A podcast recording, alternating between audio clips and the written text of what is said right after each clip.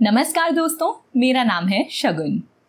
Study आई के आकाशवाणी कार्यक्रम में मैं आप सभी का स्वागत करती हूँ। आइए शुरू करते हैं दिन भर की वे ज़रूरी खबरें, जिनसे परीक्षा में सवाल पूछे जा सकते हैं। दोस्तों, आगे बढ़ने से पहले आपको बता दें कि आकाशवाणी की सभी वीडियो अपडेट्स के लिए आप मेरा टेलीग्राम चैनल ज्वाइन कर सकते हैं। तो आइए शुरू करते हैं खबरों का सिलसिला। वर्ल्ड प्रेस फ्रीडम इंडेक्स विश्व प्रेस स्वतंत्रता दिवस के अवसर पर वर्ल्ड प्रेस फ्रीडम इंडेक्स 2022 जारी किया गया था। भारत को 180 देशों में 150 रैंक हासिल हुई है। पिछले साल के मुकाबले भारत की रैंकिंग में आठ स्थानों की गिरावट हुई है।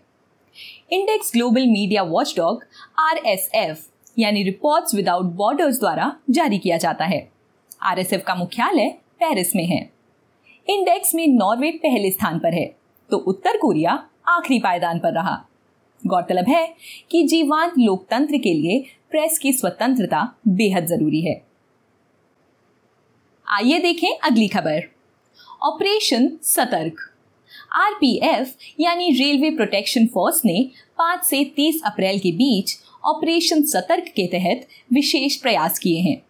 इस दौरान इलीगल टोबैको प्रोडक्ट्स अवैध liquor products unaccountable cash silver gold के कई उत्पादों को सीज किया गया। आरपीएफ केंद्र सरकार की एक ऐसी आर्म्ड फोर्स है, जिसके पास railway property passenger area passengers को सुरक्षा प्रदान करने वाली ज़िम्मेदारी है। पूरे भारत में रेलवे की सुरक्षा की ज़िम्मेदारी वाली ये लीड एजेंसी है। भारतीय रेलवे रेल मंत्रालय के तहत एक सांविधिक निकाय है। भारतीय रेलवे आकार के लिहाज से दुनिया भर में चौथे स्थान पर है।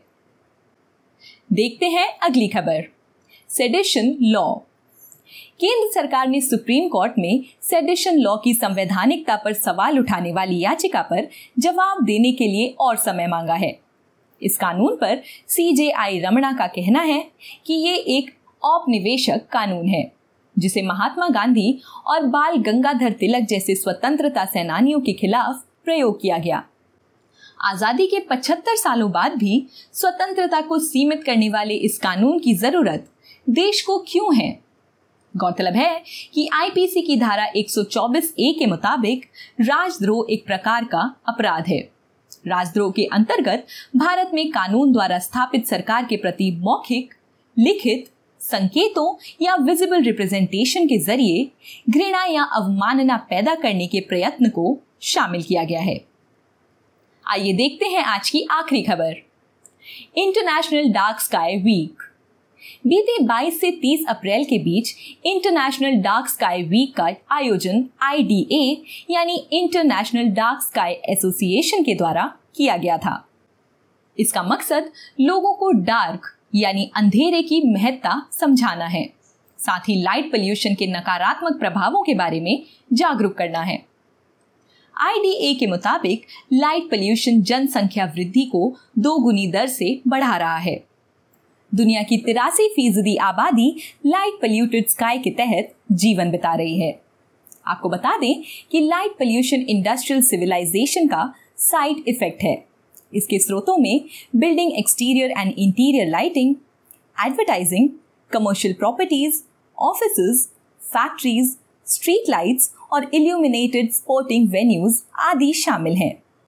लाइट पोल्यूशन के कंपोनेंट्स में glare sky glow light trespass और क्लटर शामिल हैं। आइए दोस्तों नोट करते हैं आज का सवाल। ऑपरेशन सतर्क किसकी पहल है? Option A railway, option B ministry of aviation option C, महिला आयोग, या ऑप्शन डी ट्राइफेड सही जवाब कमेंट बॉक्स में लिखिए। तो दोस्तों, ये थी हमारी आज की कुछ विशेष खबरें। मिलती हूँ कल आपसे इसी समय। नमस्कार।